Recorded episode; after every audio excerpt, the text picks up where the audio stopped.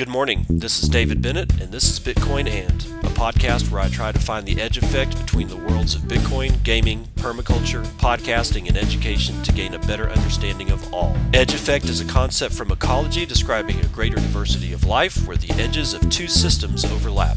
While species from either system can be found at the edge, it is important to note there are species in the overlap that exist in neither system, and that is what I seek to uncover. So join me in discovering the variety of things being created as Bitcoin rubs up against other systems.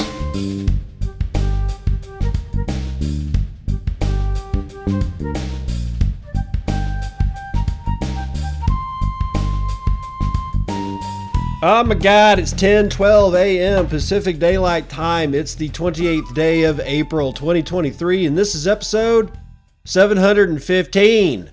715 of Bitcoin. And I can't believe I'm 15 shows in from show 700, which was pretty much the only time that I verbally identified that that may actually be some kind of, you know, a landmark. Uh, you know, a, a road sign that I'm on somehow or another on the right track.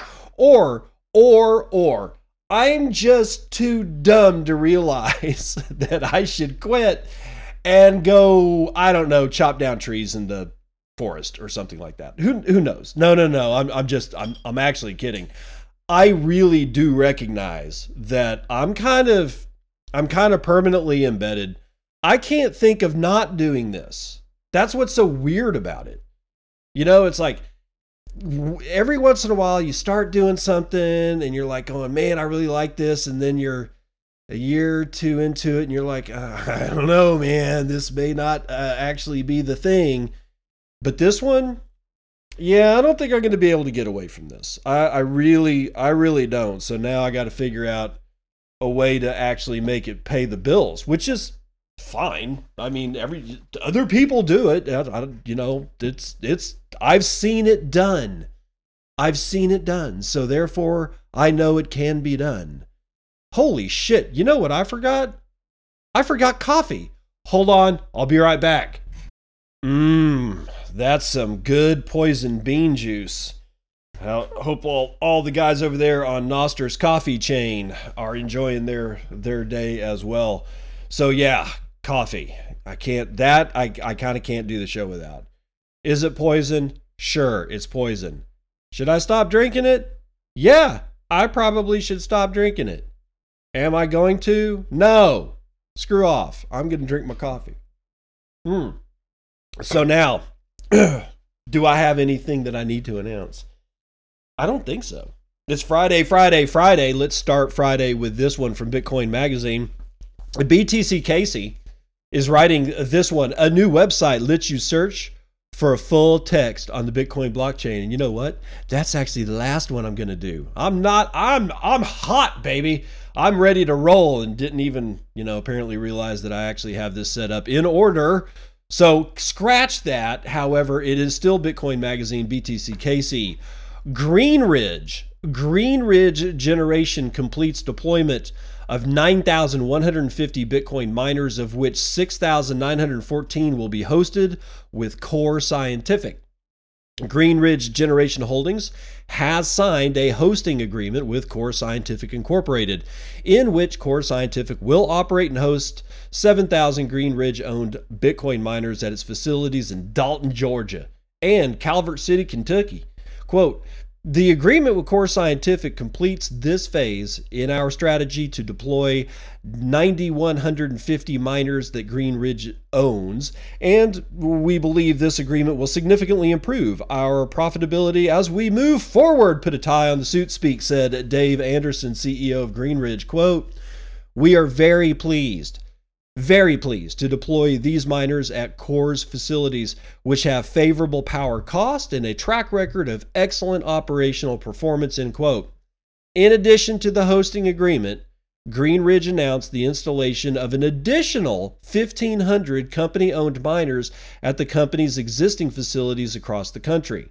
With the combination of these two initiatives and the previously announced agreement with Conifex Timber Incorporated, Greenridge expects to generate approximately $7.5 million of incremental annual profit, according to Anderson. Matt Minnis, co-founder of Core Scientific, expressed his excitement about the partnership, stating, quote, Green Ridge is a proven operator in this industry, and we're excited to partner with them and host their miners. We believe this is a win win for Core and Green Ridge. Oh, uh, win win. You just, uh, the corporate speak, I just, I hate it. I hate it. I, you see, I can smell it from a mile away, dude. The hosting agreement is set to be a one year agreement between Green Ridge and Core Scientific and includes a proceed sharing component to recognize the contribution of miners by Green Ridge and the infrastructure and operating expertise provided by Core Scientific. So mining marches on even though hash rate's been falling lately. And well, okay, look, let's let's pull that apart. When I make statements like that, I should really say the following. Generally speaking, hash rate falls after a difficulty adjustment, especially when the difficulty adjustment goes up. All right. So we had a positive difficulty adjustment, uh, I don't know, a week and a half ago or whatever. Uh, we got another one coming up on May the 4th be with you. But like yesterday, you know, it was 310 exahashes per second, which is well off, well, well, well off the highs. And yet you read stories like this that people are just plugging in miners all over the damn place. So as to how you can plug in more miners and get less hash rate, I think that that's just the maturity of the industry that Bitcoin mining has become. It's it's mature. It's it's it's past its pre-pubescent stage, right? It's now it's the stinky ass teenager that you got to deal with for a couple of years until the hormones get, get lit out. So, yeah, you're going to get more people plugging in miners. You're going to get people pulling old miners and replacing them with new miners. You got all kinds of shit going on. You got regulatory uncertainty everywhere on the freaking planet. And the only people that seem to just not give a shit about anything is China and Russia, which I'm pretty sure are mining their little asses off, even though China banned Bitcoin mining. Yeah, they'll ban it for your ass. Nah, yeah, they'll, they'll mind it themselves, though. Hold on. More coffee is in order. Mm-hmm. All right. Let's get into this next one.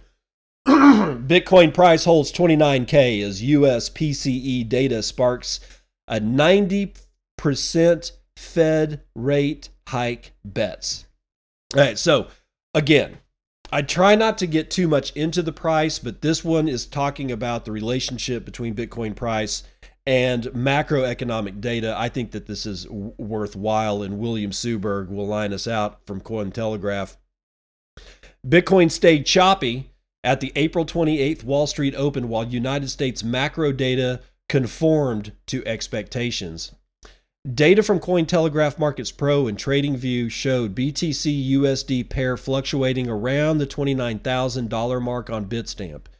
United States personal consumption expenditures, the PCE index data, tipped as the macro event of the week, failed to deliver a performance catalyst as numbers broadly conformed to what markets had already priced in. Quote, the trend is our friend, however, core sticky for now, hovering at 4.6% since December, financial commentator Ted Talks Macro responded, adding in a Twitter comment that the latest numbers were, quote, overall nothing to shock the market.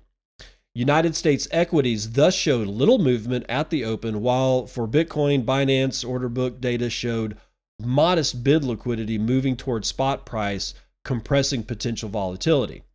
Attention increasingly focused on the macro events of the coming week.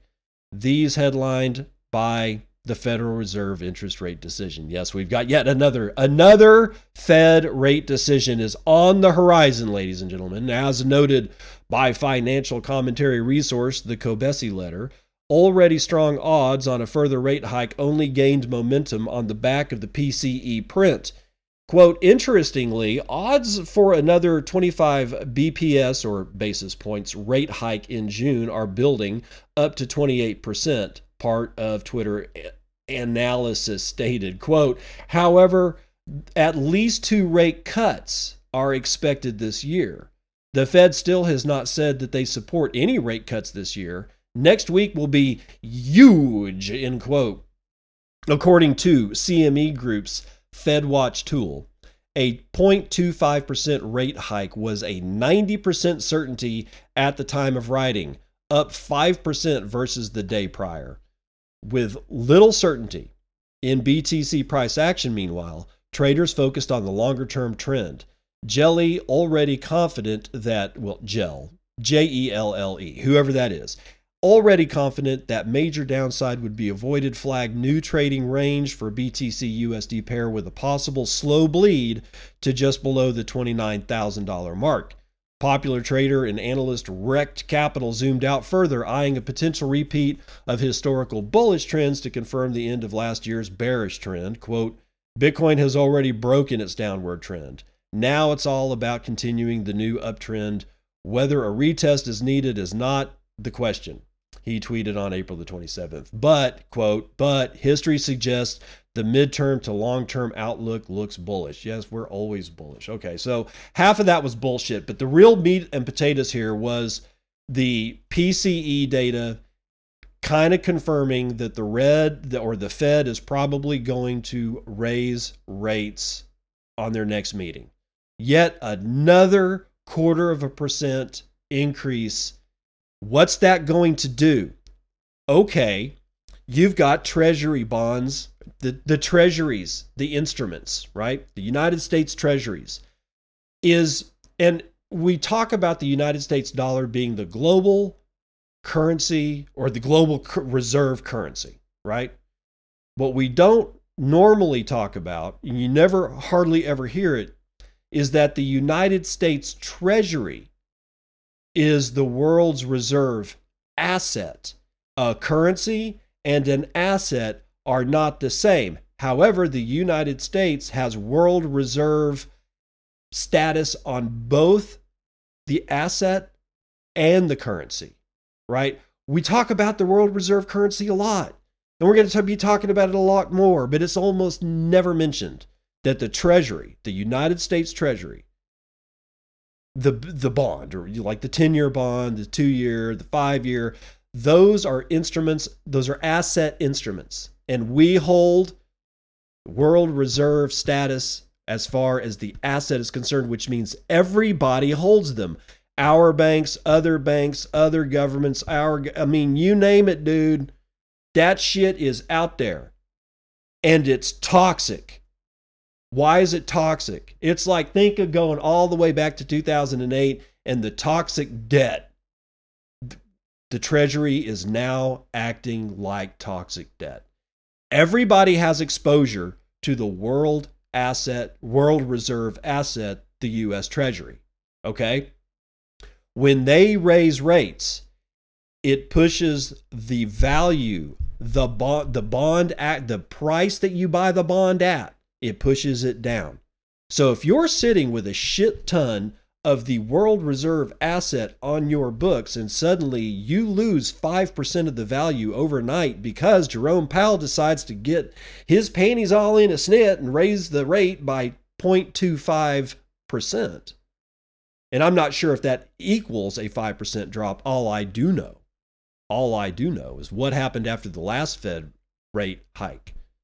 Silvergate, Silicon Valley Bank, all these guys that had the world reserve asset on their books, basically backing their institutions, fell on their ass and they had to sell at a loss, and it caused a bank run. And here's Jerome Powell poised to pull that trigger again and get rid of the rest of the banks. You've already got First Republic, the 13th largest bank in the United States when when Silicon Valley Bank fell and they're like, that was the largest bankruptcy ever. That was the 16th largest bank. First Republic is three spots higher than Silicon Valley Bank. And they're probably not even going to survive until till the day that Jerome Powell makes that decision, the Fed rate hike decision. And they're not going to go down. They will either keep it level, but more likely they're going to raise by a quarter of a point. That will push the value of the world's reserve asset down. What's going to happen then? Just ask yourself, man. Be prepared, ladies and gentlemen. Be prepared. Balaji probably prepared. Yeah, Balaji Srinivasan. Srinivasan? Srinivasan? I don't know how you pronounce Balaji's name, so I'm just going to call him Balaji. He explains the $1 million Bitcoin bet rationale. Says it could take 90 months, not 90 days. Jamie Crawley from Coindesk. I kind of figured this was going to happen entrepreneur Balaji explained the rationale for his bet that Bitcoin could reach $1 million in price by June 17th of this year during Coindesk's Consensus 2023 uh, conference.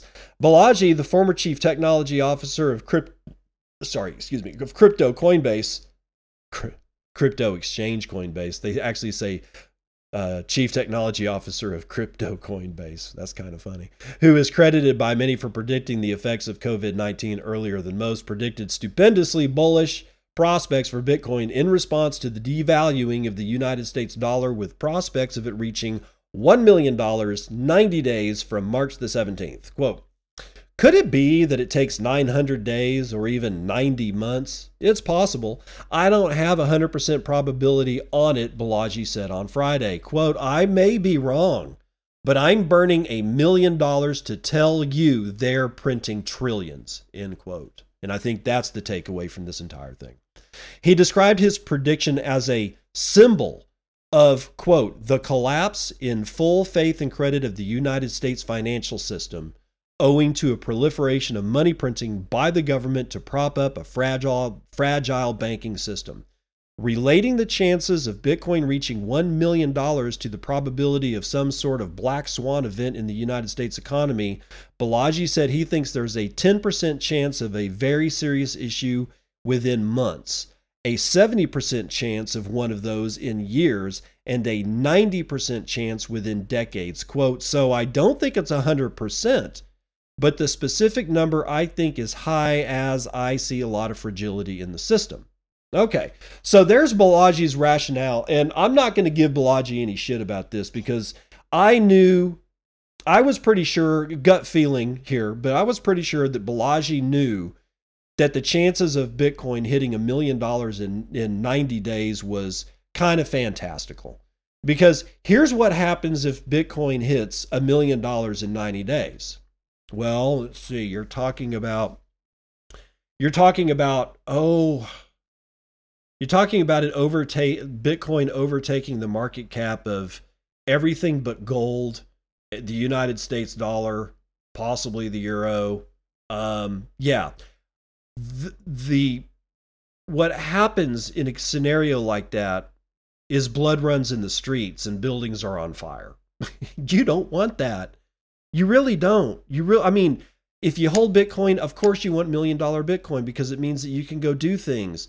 But if you're going to go do those things in the middle of a town that's burning down around your ears, that doesn't sound very much like very much fun.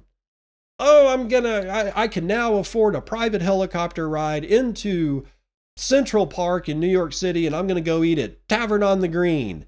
Well, that's great. You know, but how many people are gonna be out there just generally molesting the city because they are they don't have bitcoin and now all the money that they have is essentially rendered worthless that that's not a good scenario so that's the only part of Balaji's bet that I had a real difficult time going. You're kind of being irresponsible here, dude, but Balaji can do whatever Balaji wants to do. I ain't here to tell Balaji what to do. Besides, even if he was listening to me, he'd say, fuck off, dude. I'm Balaji.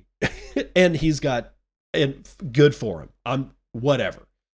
But the other part of the story is that and I always thought this that he's not making a bet because he expects to win the bet. He doesn't need to win the bet. And it's not going to hurt him when he loses this bet. And he will lose this bet. He's making a statement it's like, and I think I said it before, but this is very much like the scene in Batman when the Joker was being played by what Joaquin Phoenix, who did was it Joaquin Phoenix that did? No, no, no. Um, that guy from New Zealand, the guy that died. Uh, I can't remember his name right now. Uh, Heath Ledger. Heath Ledger's, by the way, Heath Ledger's Joker, best Joker ever. I liked Joaquin Phoenix Joker, but Heath Ledger, had that shit nailed down.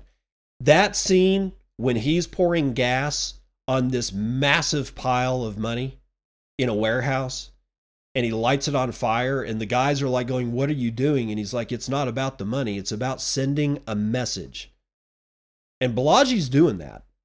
The only problem with Balaji's bet is that he doesn't keep it in the news. He's not doing a good job marketing this bet thereby marketing the symbology that he's talking about that we're printing trillions of dollars and this is not good for anybody and the only beneficiary of this is something like Bitcoin. How long that takes is anybody's guess, but it sure as shit ain't in 90 days.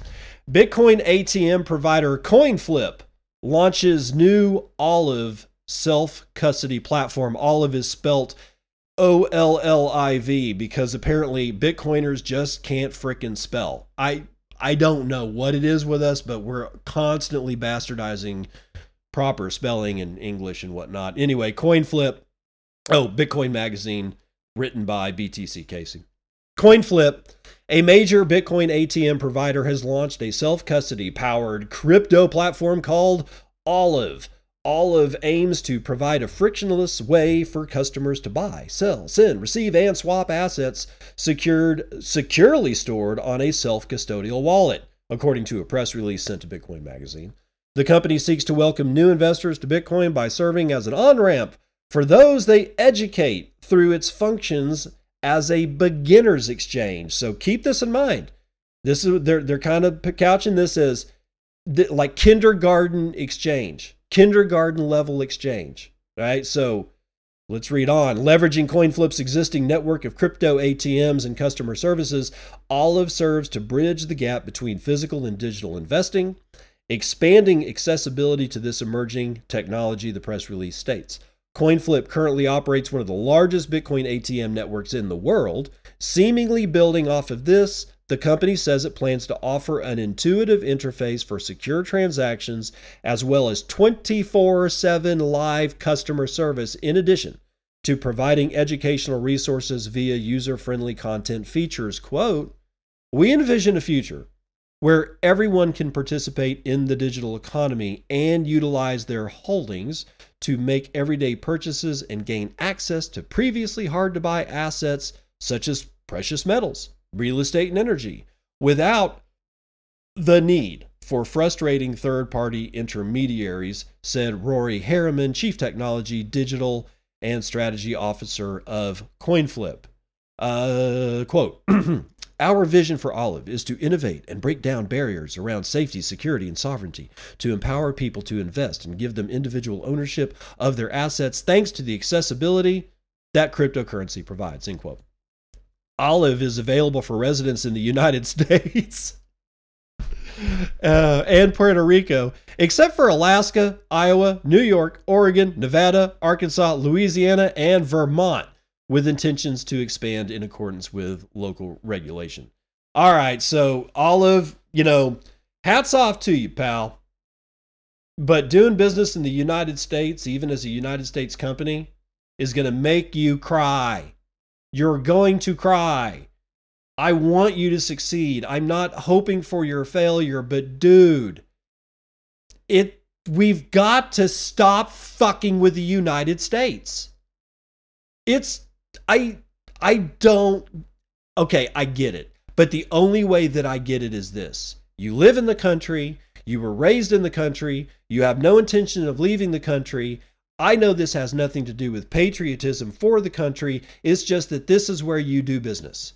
But it's become clear that the United States is not interested in not only doing business with Bitcoiners and Bitcoin companies, but anything you can't do anything. You can't sell a cigarette to a United States citizen from fucking Spain without the USS Ronald Reagan parking itself off your goddamn shores. They'll just drone strike your ass because you had the gall, the unmitigated foresight to say, you know, maybe an American might want my product. And it has nothing to do with Bitcoin. It has nothing to do with cryptocurrency. It's completely legacy bullshit. And yet you get you're you're gonna get axed. Because the United States doesn't want anybody doing business with us. They don't want anybody doing business with its citizenry. They've completely walled themselves off. It's hor- it's horrible to watch. Us can it's not that we've shot ourselves in the foot. We've gone full auto and are literally just riddling our body that is the United States with bullet hole after bullet hole after bullet hole. We are not content to simply shoot ourselves in the foot. We will not be content until we have completely obliterated every single potential for any U.S. entity, whether it's institutional down to the citizen, to be able to do anything at all. Olliv and and and this uh, uh, CoinFlip's selection of the United States as the first deployment, you should have gone to I don't know El Salvador or Honduras or Nicaragua in Central America somewhere because you probably have an easier time dealing in Nicaragua than you would with the United States. Not in this environment. These guys are, screw these guys. Sorry, I kind of got, got a little on my high horse there. The Bitcoin transition, how hodlers can become change makers and drive adoption. Maybe Joe Hall has a way out of this. Cointelegraph. If Bitcoin were a country, it might be one of the biggest in the world. That's according to Jeff Booth, general partner at Bitcoin venture fund Ego Death Capital and author of The Price of Tomorrow Why Deflation is the Key to an Abundant Future. Cointelegraph spoke to Booth to better understand and visualize the Bitcoin movement's state in 2023. Booth sat down to enjoy a pint and to chat about Bitcoin in Bedford, a small suburban town that has attracted Bitcoin advocates and key opinion leaders from all over the world. Booth commented on the emergence and resilience of the Bitcoin community and how people can get involved personally in the decade ahead. Booth suggested that the Bitcoin community could usher in fundamental change to the world if its members dedicated more of their time to the cause. He said that change would be spurred, quote, if all of those people just said, I'm moving and spending more of my time in this to massively step change the adoption rate, end quote. The Bitcoin hodlers are the backbone of Bitcoin. However, if more of those people could actively use their Bitcoin, the movement could pick up steam and reach its goal faster. Booth argues, quote, it would be staggering if the people that were just holding as a hedge decided, I'm going to advance. I'm going to spend more time in the world I want to see and move their time and attention there. The world would move there. I saw it in myself. End quote. From simple steps like asking if merchants accept Bitcoin to businesses choosing to accept Bitcoin as a preferred means of exchange, there are certain moves that people can make to further the cause. In person Bitcoin meetups also contribute. Booth commented on the impact of the Bitcoin themed Real Bedford football team as a way to introduce Bitcoin to a wider audience. Quote, Peter McCormick is using this vehicle to advance a whole bunch of other stuff, which is really cool. End quote. Peter McCormick told Cointelegraph in a separate interview that the Bitcoin movement in 2023 covers far more than the currency. Quote, it's Nostr, it's Bitcoin, it's mainstream media lies, it is poor governance and regulation, end quote. Nostr is a decentralized protocol championed by Bitcoin advocates. Nostr applications like Damus seek to compete with Twitter and other popular social media platforms. Booth shared that there are more and more ways to use and engage with Bitcoin since his initiation into Bitcoin, sometimes referred to as the taking the orange pill. The Canadian observes, observes that the payment network, the Lightning Network, and Fedimint, a solution for shared custody, present more ways for Bitcoin enthusiasts to get stuck in. Moreover, a lot of engagement and interaction with these Bitcoin subsets takes place online. Quote, it's amazing how many friends that I've actually never met. And I consider them close friends. That over time you develop these relationships with, these online relationships that you've never met, end quote. Booth added, there's something about meeting in person and spending you know that time going deeper doing this and there's something about that that I don't think can be replaced online. Initiatives like mccormick's in Bedford help bridge the gap and encourage Bitcoiners to engage with their local community. Plus, given that Bitcoiners are currently distributed, you know, across the globe with communities popping up in Senegal, Guatemala, and Vietnam, Booth sees potential for local network effects to develop.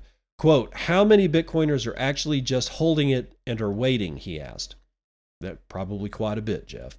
If the hodlers and those holding it, Bitcoin, as a hedge, decided to spend more time in the world that they want to see and move their time and attention there, then, as Booth concludes, the world would just move there. I, I, I get what he's saying, and he's not wrong. I like Jeff Booth. I like Jeff. I like Jeff Booth quite a bit. I mean, he's an interest. He's an interesting Joe. Um, but I think uh, what's he? Uh, I'm pretty sure Jeff did not miss this, but it's down here at the bottom where he says, like uh, this one not him, him, but the, the article says, plus, given that Bitcoiners are currently distributed across the globe with communities popping up in Senegal, Guatemala, and Vietnam, Booth sees potential for local network effects to develop. I see global network effects developing because of this. That's what I see. That's my that's my gut. He's not wrong. Yes, of course, local development is going to occur. But the fact that I have a Schelling point between myself and a guy in Honduras. Our our our worldviews, our past experiences, our histories, our cultures, our food, our music, our dress, everything is different between me and a dude in Honduras. Yet we have this one thing in common, don't do we not? We have Bitcoin in common. I don't speak Spanish, although I should, and I'm actually kind of embarrassed that I don't because I took nine years of Spanish in grade school. You'd think I'd know something.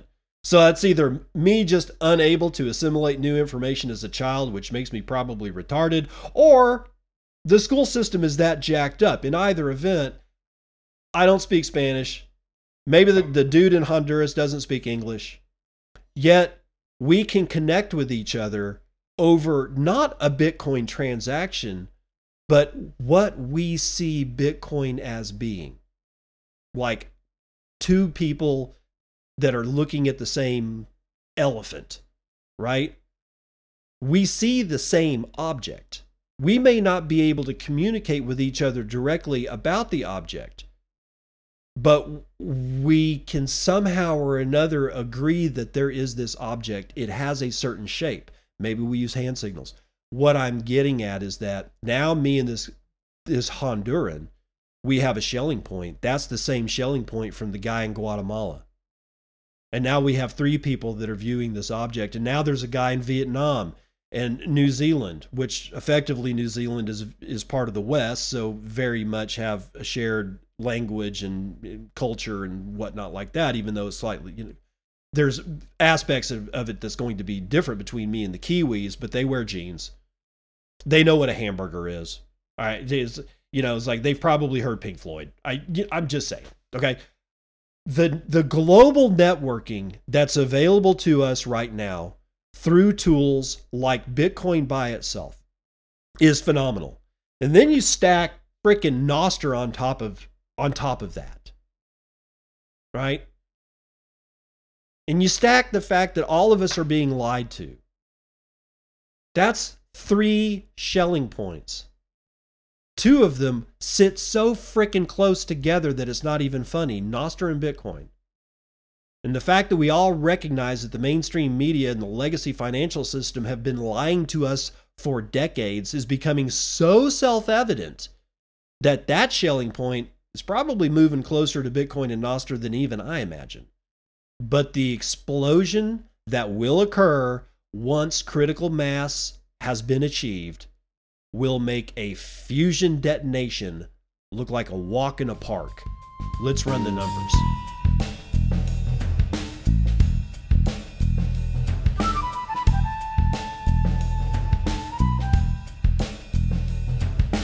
CNBC Futures and Commodities First Republic most likely headed for FDIC receivership, sources say. Shares drop another 40%. 13th largest bank in the United States.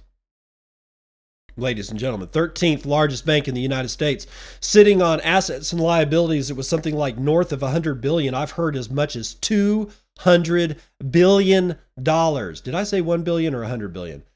It was a hundred billion that I thought I saw, and now I've heard stories that they were sitting like last year on two hundred billion dollars worth of liabilities and assets and whatnot. Okay, so now they're going to go to FDIC receivership. So will FDIC make good and make every depositor whole? And how will they do that without printing a shit ton of money? Especially considering that Jerome Powell wants to raise interest rates by, you know, 25 bips. Which will do what to the assets that the banks are sitting on trying to shore up their balance sheet? It'll depress them. You want to talk about being caught between a rock and a hard place? This is like a pinball ball being stuck between two bumpers and it keeps going ding ding ding ding ding ding ding ding ding ding ding ding and it just won't fucking stop. That's what this is. So now commodities.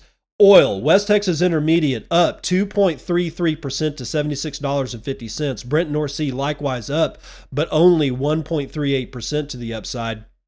$79.45.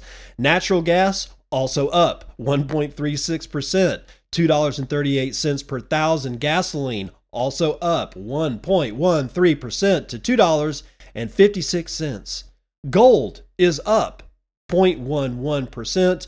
However, no, actually, it's just flipped down to 0.01% to the downside, just a hair under its $2,000 oh, breakout limit. $2,000 per ounce seems to be the level that nobody who has suppression leverage on gold wants it to ever cross. $1,998.98. Silver is up 0.11%. Platinum is down a third. Copper is up scant. Palladium eh, up a half. We got ag is pretty much up across the board, except for the only loser today being coffee, 1.3% to the downside. Biggest winner today gonna be rice, 1.7% to the upside. I got live cattle up 0.11%. Lean hogs are up, damn, almost 2%. Uh, feeder cattle, however, are down a third of a point. Dow is up 0.65, S&P up 0.68, Nasdaq is up 0.31, and S&P Mini is up almost a full percentage point. What's real money doing? Chilling out at $29,204.82, and that's after almost 500,000 transactions were made. Uh, what was sent? Oh, 344,000 BTC have been sent around the horn in the last 24 hours.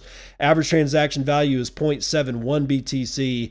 Uh, median transaction values are still really low 0.0041 BTC or about 118 bucks.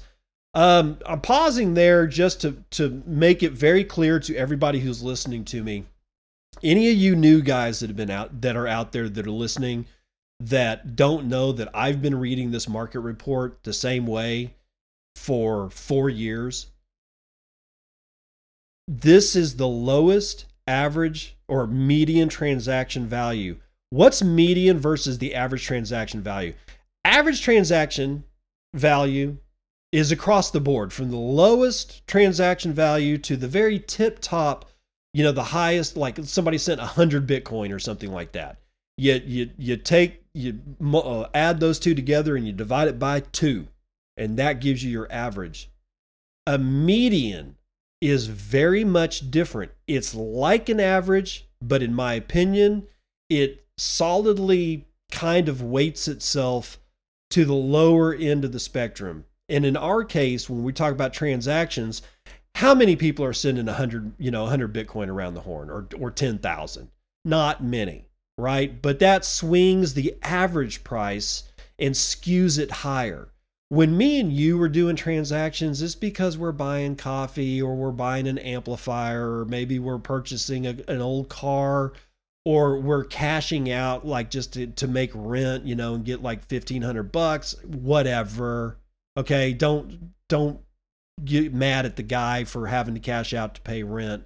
I'm just saying that these are more the median, the more pedestrian type transactions. The median transaction value for like the last three years have been essentially $300. I've seen, I have yet, I've not really, re- I can't remember. Let's just put it that way. I can't remember the last time that I've seen multiple days in a row of very, very low median transaction values. I think that's trying to signal to us something about the psychology of the people that are holding Bitcoin. They're just getting to the point where they're unwilling to spend it. Maybe they feel something. Maybe the one of the news stories that I read at the about the PCE was right that there's a bullish trend in the making. Who knows? I I don't care about any of that, but this is flashing me a signal.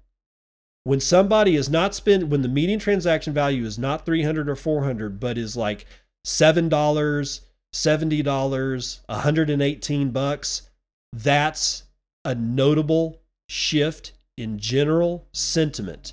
And that means that it's signaling us something. Exactly what it's signaling is up to your interpretation. I think people are like going, holy shit, things are getting rough.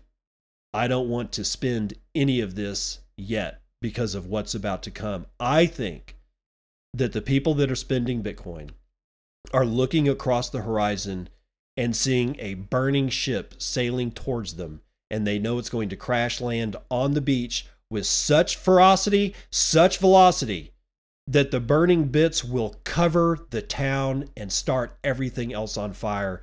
And what they're doing is trying to figure out a way to get away from that shit rather than hanging around the village spending their money.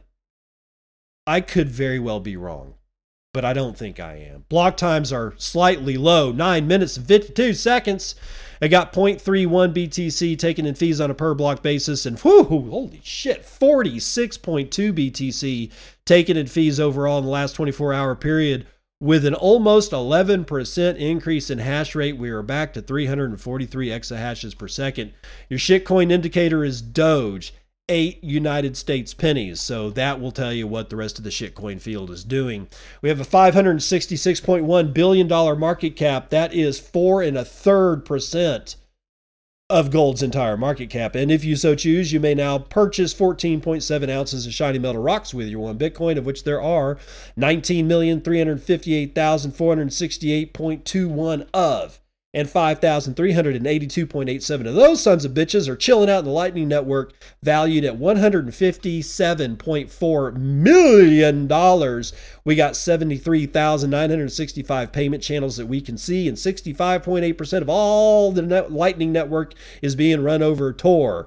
I got a minus 4.1 estimated difficulty change on May the 4th, 2023 let's look at mempool 55 blocks waiting to clear and they contain 127,982 unconfirmed transactions. Holy shit. Uh, 16 satoshis per vbyte is your low priority transaction rate. You're going to be paying 21 satoshis per vbyte for next block access. That's going to cost you about 86 united states pennies to get that shit done. Now on to fountain and I'm no longer number 10. You guys got me back up to number six after yesterday's show. Can't thank you enough. But if you want to listen to the show, if you're if you're listening to this show on a legacy podcast app, stop it. Just stop. There's no reason for you to do this. There's no reason for you to be stuck and chained to the wall of the cave that Plato kept trying to describe to us all. No, no, no, no, no, no. No, no. Go get yourself a brand spanking new, shiny, chrome lined, hand painted podcasting 2.0 app. And you can do that at podcastapps.com. That's podcastapps.com. You can also go to newpodcastapps.com. You can also go to nude, as in I'm running in the nude, podcastapps.com because it redirects to podcastapps.com. There you will find podcast apps that are new, shiny, and Bitcoin 2.0 enabled. And you will be able to do things like, oh, I don't know, stream me Satoshis while you listen to these dulcet tones. And also give me boostograms, of which I have a couple. Let me see if I can get to them. You never know. You never know what's going to happen. This is from episode 714 entitled KYC Your Soul. Dabowski with a boob boost, 800, 8,000 and 8 sat says, Changed my handle to your pronunciation. The dude abides. Oh, I didn't mean to ask. I didn't mean that to happen, but hey, knock yourself out. P-Tar with the striper boost, 7,777 Satoshi says Lion Ted is hodler. Who would have thunk of it? Nick underscore dose with a big 6,789 Satoshi boost says, Cheers. Now for the Nostr report. The Nostr report view from above, April the 27th, 2023, block height 787-274, Moscow time 3386. Quote of the day We already have people, notes, posts, highlights, stalls, products, musics, file. All the other stuff will follow companies, drugs, recipes, cars, TVs, games, Excel tables, and you name it all visible to any new app, all addressable, composable into new experiences. And that's what Brugman had to say about Nostr. Now, tune in to Pleb Chain Radio with Avi Burra and QW this Friday at 6:30 p.m. Eastern Time, UTC minus 4. They are joined this week by special guest journalist and senior producer at reason.com, Weissmueller discussing his work on decentralization, media, gatekeepers, Bitcoin, Nostr, and much, much, much, much, much, much, much, much, much, much more. Also, don't miss the lightning round recap of this week's notes and other stuff with Nostr Report. And you can go to uh, uh, it, but that that radio show. Go to Nostr Nests with an S, like a Nostr nesting. You know, like I'm, I got a Nostr and it puts itself in a nest. Nostr Nests plural dot com forward slash pleb chain radio. That's forward slash pleb chain radio. Go listen to it. Tell Avi and QW that I sent you ass. Now, Cloudfodder. Prior to Vitor's announcement, a fork of the Amethyst client was released to remove follow blocking and hotwire images so they post both NIP94 and a URL at the same time. With the images no longer being an issue, Cloudfodder advises there is less need to fork. However, it is still available for those who wish uh, notes to have auto blocking. Right, they're talking about this whole war that's going on. I, I won't even. I'm not even going to give it that. A kerfuffle. It's a kerfuffle between you know uh, the JB55 and Vitor, which is the lead developer, I guess, of of Amethyst. And there was a, a, a, a people were throwing a fucking conniption fit about NIP 94 and NIP 95 being enabled. So Derek Ross, during a brief nest, and Vitor Pamplona announced that the official Google Play version of Amethyst will not have NIP 94 and NIP 95 enabled by default. The new features remain optional for users who wish to use it. Sounds like a compromise has been made.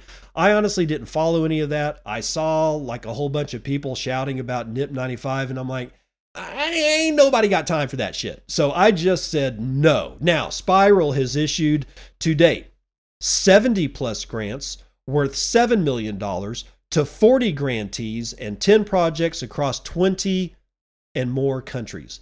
A dozen now work full time Bitcoin jobs. Read all about the importance of FOSS, the grant process, and how to support their work. Jack says he's so proud of the team. He shared or reshared a video of Spiral grantee testimonials, and I'm not going to give you the YouTube thing because it's just a mess, right? No, anyway. Uh, Joe Nakamoto updates us on his Coinbase saga, where Brian Armstrong apparently rugged him of $100 because he didn't know the difference between an email address and a lightning address. Here's the original note and the update. Guy Swan, the Guy Swan, orange pills his contractor and shares the story and some tips. Nice, good job, Guy Swan. Ser Sleepy, one of my favorite frogs on Nostr, announces that all slots for his 24 hour Nostr nest are filled. Son of a bitch. See his timeline for guest name announcements and times when each will be on the show. Uh, Pablo F7Z and Angela had a heart to heart. He shares his podcast with Preston, and she hints at being a Fed.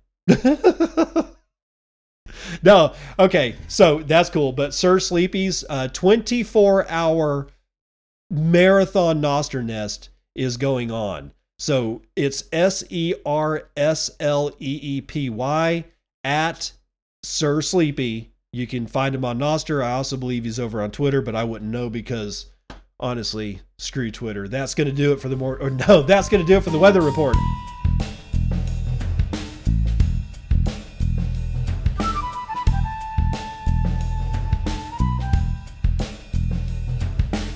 Ay, caramba!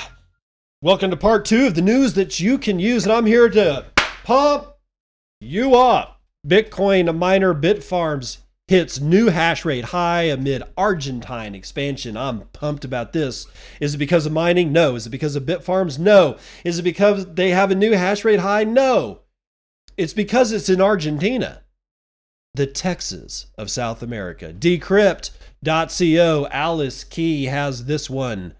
Bitcoin miner Bitfarms has hit a new milestone after growing operations in Argentina, the company said in an announcement to investors. On Thursday, the group hit a hash rate of 5 exahashes per second, meaning 5 quintillion hashes per second were indeed achieved. The all time high was attributed to the expansion of production at its farm in Argentina, which was first fired up last year. The facility in Rio Cuarto immediately boosted Bitfarm's hash rate to 4.1 exahashes from 3.9 when it went live in September. This has continued to increase as the business takes advantage of low energy costs in the region. The most recent increase came as 2,100 new miners were energized earlier this week, while some existing miners who had been underclocked were brought to full capacity. Quote, this exciting moment reflects our team's hard work over the last two years, resulting in our largest, most advanced, and lowest cost facility, said Joff Morphy, CEO of Bitfarms. Joff, if I mispronounced your name, I am indeed sorry. He added that the business is now targeting a hash rate of 6 exahashes per second by the end of this year as it takes advantage of further expansion opportunities. The company has already purchased another 6,200 new, brand spanking new Bitmain and MicroBT miners, which Chief Mining Officer Ben Gagnon said earlier this week would shortly be in transit and should bring the business's total hash rate to 5.7 exahashes once ex- activated. Even more orders for new equipment are currently in the works. They just they won't quit. Energy costs for the site are currently expected to be below get this 3 United States pennies per kilowatt hour. Dude.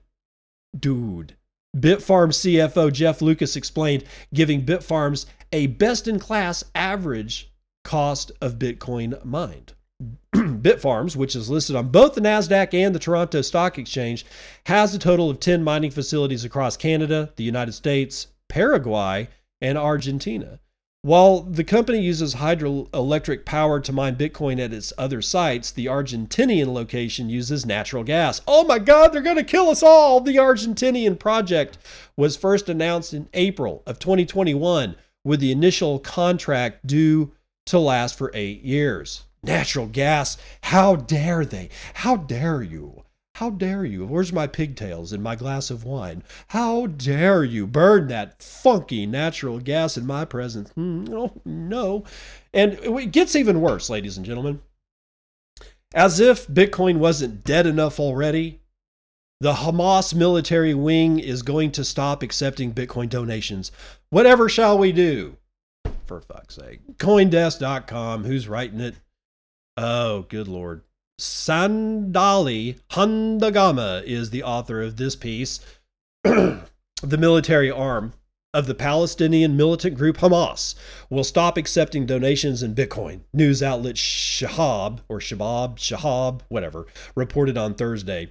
The outlet cited a message posted to a Telegram group believed to be run by the military wing Izz ad-Din al-Qassam Brigades. Hamas, which is listed as a terrorist organization by the United States and the United Kingdom, has been accepting Bitcoin donations for some time, apparently using platforms like Binance to launder the proceeds until the wallet was frozen. The brigades said in the Telegram post that it will halt Bitcoin donations for, quote, the safety of the donors, especially in light of the intensification of the prosecution and the doubling of the hostile effort against anyone who tries to support the resistance through this currency. End quote. In 2021, Israeli officials seized 84 digital wallets suspected of belonging to Hamas that held a mix of crypto assets, including Bitcoin, Shitcoin 1, Shitcoin 2, Shitcoin 3, Shitcoin 4, and Shitcoin 5, otherwise known as Ethereum, worth millions of dollars. You were shitcoining Hamas. You deserve everything you get. But that's not, I mean, that, that's actually the only reason I hate Hamas. And I'm not saying that I like them. Here's what I am saying I have come to the conclusion, as you well know, over the last few years, that I've been lied to by legacy media about, well, just about everything. I have no idea what the what Hamas is. I thought I did I thought I was a, somebody I, like an evil person I could point to and say, You're the evil ones, like Bush did. You know? But now I don't know. And I'm not saying that they're not evil. I just don't know.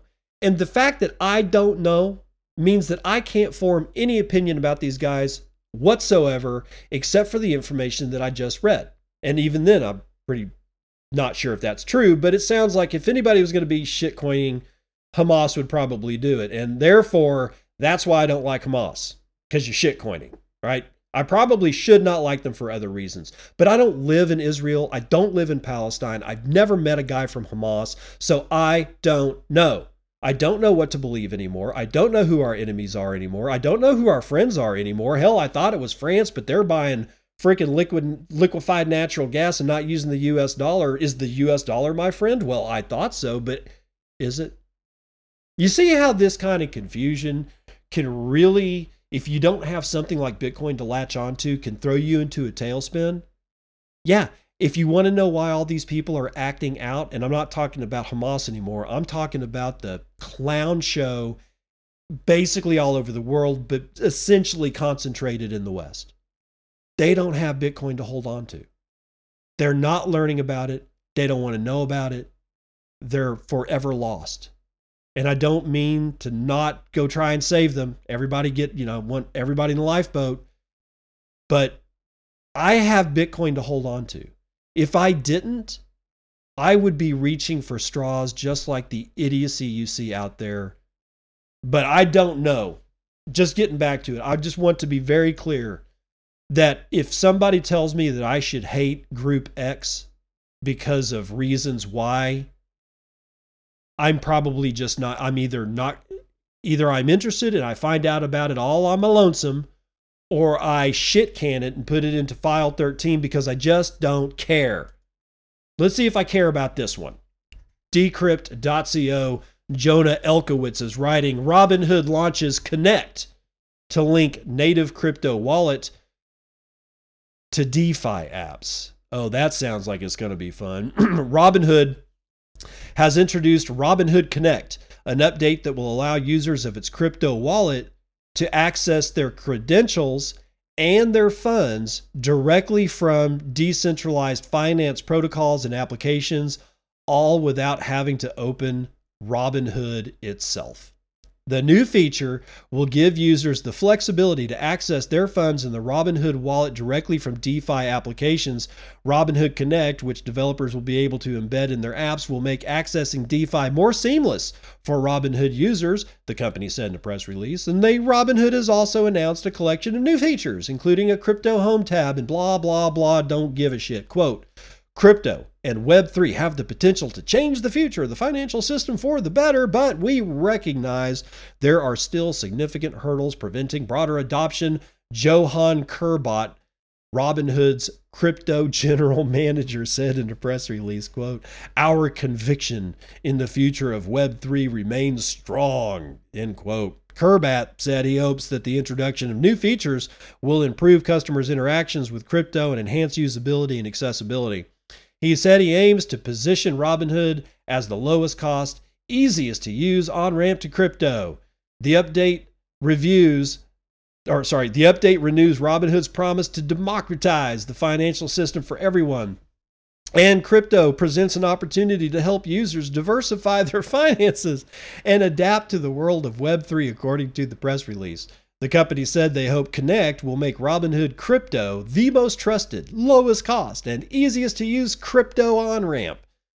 Robinhood rolled out its much anticipated wallet back in January with a wait list of get this 1 million users after letting in just 10,000 waitlisted customers to its beta in September. But a month later, Robinhood became one of many crypto firms to wind up in the crosshairs of the United States Securities and Exchange Commission when the regulator began investigating over its crypto listings and custody of assets. That's the end of the article. Why did I bring you such deep a deep well of shitcoinery? Because this has nothing to do whatsoever with Web3, with making it easier to do shit with DeFi, with your Robinhood or Robinhood making it easier to do shit with DeFi by direct connections. Uh, it has nothing to do with your, you know, any of the other shit that they said, except for the credentials. What is it? What is it? Ladies and gentlemen, this has nothing to do with their customers. This has everything to do with their customers' data. Just like the Robinhood of old, they're going to use the data because they're going to be able to see it. It's their wallet. You're using your credentials to attach to DeFi and do shit in DeFi. They're going to know everything. They're going to know what shit coins you got wrecked on. They're going to know what shit coins you're like trying to make bets on. And they're going to front run your ass. And then they're all going to burn down and go to hell because the SEC is probably going to once the SEC has their hooks into Robinhood, if Rob uh, these 10,000 people that are already doing this bullshit, right? Then the SEC's got their hooks into them too. And if a million people get onboarded to this shit, like the SEC's got a million a million people that they can go and just give all the data to the to the you know the IRS and if they're an American citizen they're screwed. So this Stay as far away from this and anything like it as you can. How do we do that? We buy Bitcoin, we hold Bitcoin. The rest of this, pour gasoline on it and light it on fire until it dies. Maybe this will be better from Bitcoin Magazine BTC Casey. Neutron Pay launches Bitcoin Lightning app in Canada, partners with DitoBanx for remittances to El Salvador okay, I like this already. Neutron Pay.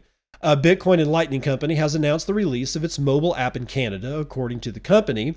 Neutron Pay aims to provide fast, secure, and low cost solutions for cross border remittances using Lightning. Okay, it's the same model. The app allows users to send and receive Bitcoin Lightning payments, and it comes with a range of features, including Lightning Network Explorer, QR can, uh, code scanner, and a customizable address book. It also allows users to exchange Bitcoin and other cryptocurrencies for fiat currencies such as Canadian dollars and vice versa. In addition to the release of the app, Neutron Pay has announced its first Canadian partnership with DitoBanx, a Bitcoin and Lightning app in El Salvador. The partnership aims to facilitate cross border remittances between El Salvadorian Canadians and their families in El Salvador. Neutron's Lightning powered app will allow Canadians to send and receive money to and from DitoBanx instantly and transparently. Quote Cross border remittances over Lightning are truly keeping more money in the hands of the people that need it the most, all while happening instantly and transparently. We look forward to supporting El Salvadorans in each new community which comes next for us, so stay tuned, Neuro Neutron Pay said in a statement. Put a tie on the suit speak, please. El Salvador was the first country. Yeah, we know, dude. So the only thing we really need to say here is that Neutron Pay is a Canadian company servicing Canadian citizens and helping their families back in El Salvador by skipping over the United States and going directly from Canada dollars to Bitcoin in El Salvador. That's good news. I like that. I'm glad that other countries are recognizing that, hey, the United States isn't the only people with you know, El Salvadorans that are trying to make money for their families back home and Canada, Canadian company Neutron Pay has stepped up to the plate. Good for you. Good for you. Binance to re enter Japan via an acquired regulated exchange named SEBC, Prashant Jha, Cointelegraph. Crypto exchange Binance is set to re enter Japan after acquiring the regulated crypto exchange platform Sakura Exchange Bitcoin. Binance acquired the exchange, a Japan financial service agency licensed business, in November of last year, intending to re enter the Japanese crypto market. According to a report published in the local daily, SEBC would terminate its current crypto exchange and brokerage services by May 31st and reopen as Binance Japan after June 2023. Users of the exchange must withdraw their funds before the deadline of May the 28th. Any funds remaining in these accounts will automatically be converted to Japanese yen by June the 5th and transferred to users' bank accounts. The users of Binance Japan would have to carry out new identity verification and know your customer checks. Binance's re entry into Japan through an acquired entity comes nearly five years after its primary bid to obtain an independent license failed. Binance had to fold its Japan operations in 2018 after financial regulators warned it was operating without regulatory clearance from the authorities. So there you go. Their Binance is dumping back into Japan hardcore, and it looks like a complete evisceration of the exchange that was there before. There will be no conversion. You'll just have to sign back up. If you're already if you're a customer of SEBC, get your shit off, get your shit out. My high my highest recommendation is to convert it all to Bitcoin internally and send it to your cold wallet and stop trading shit coins. They're not worth anything at all. Now, finally up, Bitcoin Magazine, BTC Casey again. BTC Casey seems to be the only guy writing for Bitcoin Magazine. This may have something to do with the fact that they're gearing up for the Bitcoin 2023 in Miami. Because I've noticed this last year that about a month out, uh, shit starts going south uh, as far as not not quality. BTC Casey's good writer, but the amount of people that are on staff to write articles kind of stop because I think it's probably an all hands on deck thing for Bitcoin 2023. But be that as it may, this is what we got. A new website lets you search for full text on the Bitcoin blockchain. Preterino, wait, Preternio. Preternio? Yeah, Preternio, a full text search engine for the Bitcoin blockchain, has been introduced, allowing users to scan for Bitcoin transactions that include readable text. Preternio. Sorry, I can't pronounce it. Why can't we have names that just make sense? Preternio is a platform that allows for the search of plain text within any Coinbase transaction, text based ordinal inscription, or op return script since the Genesis block.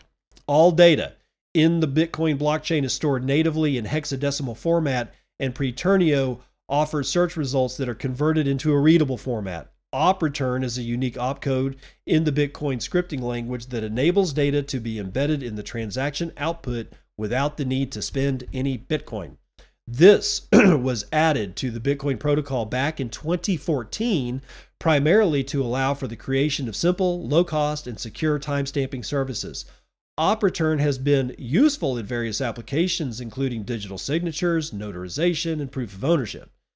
The recently launched Ordinals project has created a significant debate on the topic of immutable data timestamped onto Bitcoin, quote, regardless of where you stand on this issue the docs pages of the website states quote the fact remains that there is a shit ton of plain text buried in the bitcoin blockchain so preternio was created to make searching for this text easier and more enjoyable end quote. Preternio searches in three areas where plain text can be found quickly. Inside a coinbase transaction inside an op return script and inside a text or html based ordinal inscription Preternio searches every block mined since the Genesis block to locate a match inside a transaction for the text pattern the user is looking for. The website offers various search options with the interface designed to be as user friendly as possible, according to the docs. Uh, documentation is what they really need to say. Stop abbreviating shit, dude. You're confusing me. Users simply enter the text they are looking for and click the search icon and press enter. They can search for a single word, a phrase, or just about any set of characters.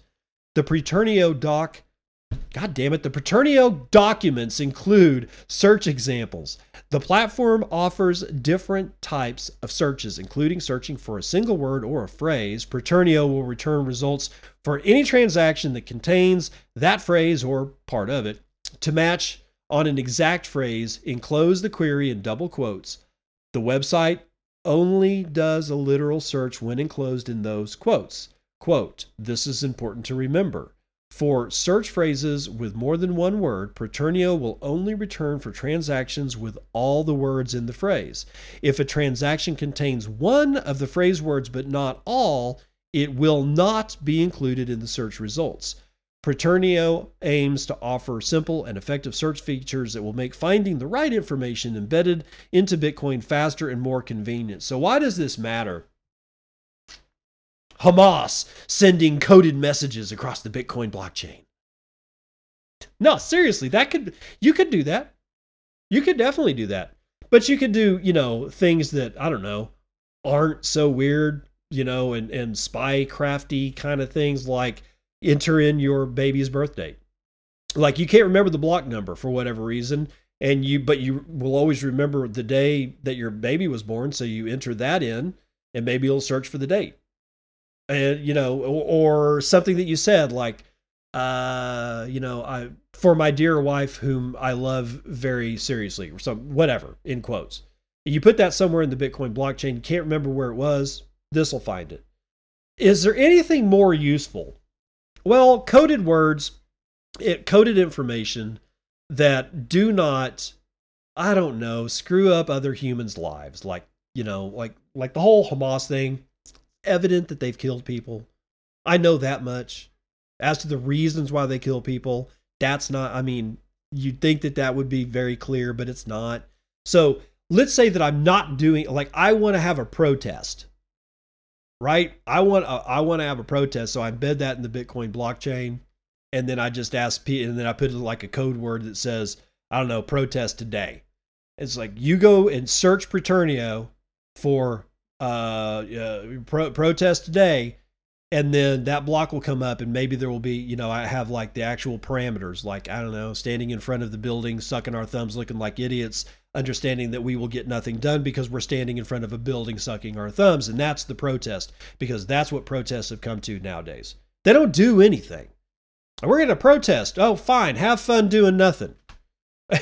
Have fun standing out in the middle of Washington, D.C. at 50% humidity on the banks of the Potomac fucking river in July and getting nothing done.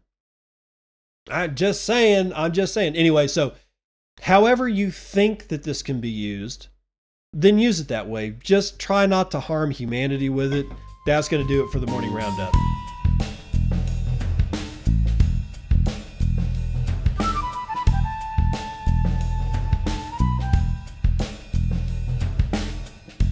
All right, you guys, we're up on the weekend, so have a good one. We'll end it with Dad Says Jokes. My friend asked me what the ninth letter of the alphabet was. It was a complete guess, but I was right. Ah? Ah? I should really do stand up with this shit. Somebody get me to Joe Rogan's club. I've got a whole set of this crap I can freaking sponge out there for you. Anyway, go do good things and treat humanity well and hopefully humanity will treat you as well back. Um i do want to leave you with this one. I can't believe anything that i see anymore. All right we're entering into an age where even if there's photographic proof or video evidence i'm no longer believing that either and I am one of the worst culprits of, of spreading bullshit. Okay, and I'm not going to say disinformation because I'm not I'm not going to cotton to legacy media's description of of anybody that's got an opinion on something. But yeah, I mean, I've been I've been guilty of like just oh oh well I'll just retweet I'll retweet this or re renote this uh, without even really looking at it because I've only had half a cup of coffee and it's like six thirty in the morning. Right? I've been guilty of it but now it's gonna i've got to really put the screws to myself and i'm asking you to put the screws to yourself as well stop believing everything you see and if it comes from legacy media whether it's social media or msnbc or Fox or CNBC, whatever, immediately view it as suspect. And then you can say, what do I most care about? I heard 12 things today. I don't believe any of them. However, these three things I should probably look into more. Like when I heard on the phone from a banker at Wells Fargo yesterday that they were pretty much not servicing anything commercial below 10 million and they weren't going to be doing anything like that until next year. I had to go search and find out if that was actually true. And what I found out is that not only that, Wells Fargo has been divesting themselves from the mor- home mortgage lending services since last year. And I think I might have said that yesterday. If I didn't, that's a little fucking addition. But essentially, Wells Fargo also said this go find a credit union. Maybe they've got some commercial services that are more along your lines, which means under 10 million. And that I don't blame her for saying it. She didn't say it like that. I don't blame her. She's just make she's just functionally factually telling me what the hell's going on. She's like unless you're planning on buying a 10 million dollar strip mall in Reseda, California, or something like that, you ain't doing nothing with us. That means all the retail is cut out. And so she suggests that maybe there's a credit union. And she's like, I was like, I, but when she said that, I was like, shot in the dark. Do you know anybody who'd be interested in helping me facilitate something at this level? And she's like, yeah, our small competitors. Well, what's happening to the small competitors? They're getting eaten up. And she also said of their large competitors, which would be JP Morgan, uh, JP Ch- or Morgan Chase, uh, Bank of America, the big, the rest of the big five. She said, and I don't know if I said this yesterday, but she said they were doing the same thing pretty much as well. They were like not even interested in commercial real estate at the lower levels that would be considered retail, like me. Me and you, we're retail. All right. We're not institutional. We're retail. We're the scum. We're the plebs. We're the ones that go to the mall and, and buy the $7 cookie at Great American Cookies because we're fucking stupid, right? No, no, no. We're retail. There's no recourse for us to be able to buy a condominium or uh, maybe a fourplex or even a very small, you know, sub $1 million strip mall that's got like four retail spots in it. No, there's that's that doesn't exist right now in the United States. The ramifications of that are extreme. There are people in retail that want to invest their money, but the only thing retail can invest their money in is what? The stock market. This is like the last three years all over again. It's going to be bad. It's going to be bad. I look at Bitcoin now as something slightly different than I did up until a few days ago. It's a ring that I can put my hand on and hold like the last link on a rope before I fall into the drink, right? It's a handhold. It's a psychological handhold. It's real. It's backed by a shit ton of electricity, which in turn is backed by a shit ton of electricity generation, which in itself is backed by a shit ton of fucking infrastructure that weighs tons, has to be trucked in. It had to be placed. Workmen had to get paid to be able to place it. It had to be connected by electricians. There were labor unions involved right? So anybody who tells you that Bitcoin's backed by nothing literally doesn't know the first thing at all about how Bitcoin works or what it is. They're either that or they're just willfully ignorant because it is backed by all that. So, yes, it's real. It has value. It's backed by a whole bunch of shit, not just something, but a whole bunch of something. But it's also acting as something I can hold on to when when the wind is blowing so hard it's lifting houses you know off of their foundations and blowing them right by me. And all i can do is hold on to this fucking ring and hope i don't get hit by a house tumbling end over end like a tumbleweed in west texas. It provides me that. It's a real thing. You too can hold on to it. And if you've got friends that are freaking the fuck out about this then maybe that's a possible approach that you can say, look, just buy 25 bucks a week in Bitcoin and then spend the time instead of being scared about what you cannot control, use it to learn about something that you do control. Now, I don't we don't control the consensus rules. We can't make more Bitcoin happen if we want to, but we can control the Bitcoin that we have. It's pure unadulterated control. But only if you hold it in a cold storage. Keys provided by like, you know, CoinKite's Coldcard. All right? That gives you utter final ultimate control over something. When everything else is blowing around you like a dust storm in West Texas, you've got this to hold on to. It's important that you don't sneer at that. It's important that you recognize it for what it is a lifeline, a psychological lifeline. And as we enter into this next phase, which will be marked by whatever the hell Jerome Powell decides to do, that lifeline is going to remain just as important, if not more important. Because Jerome Powell is going to increase interest rates, and that is going to depress the world's reserve asset class that is the United States Treasury. That will have negative and deleterious effects on what's left of the banking world in the West. Russia and China and India and Brazil and South Africa and probably Iran and God knows who else is next on the list are going to continue to not have those problems. Maybe China. But honestly, I don't think they give much of a shit at this point. Otherwise, they would have already cut and run years ago. That take that part with a grain of salt. But I am saying that when 25 bips occurs at the next Fed meeting, you're going to see another round of bank closures. There's no way they could have shored up their balance sheets. Their balance sheets are made up in the majority of these banks, the majority of their assets is the US Treasury. It's guaranteed to lose value when Jerome Powell starts talking. It's going to be a new round of banking shit. Buy Bitcoin, hold Bitcoin, and then hold Bitcoin again for psychological reasons. I'll see you on the other side. This has been Bitcoin and, and I'm your host, David Bennett.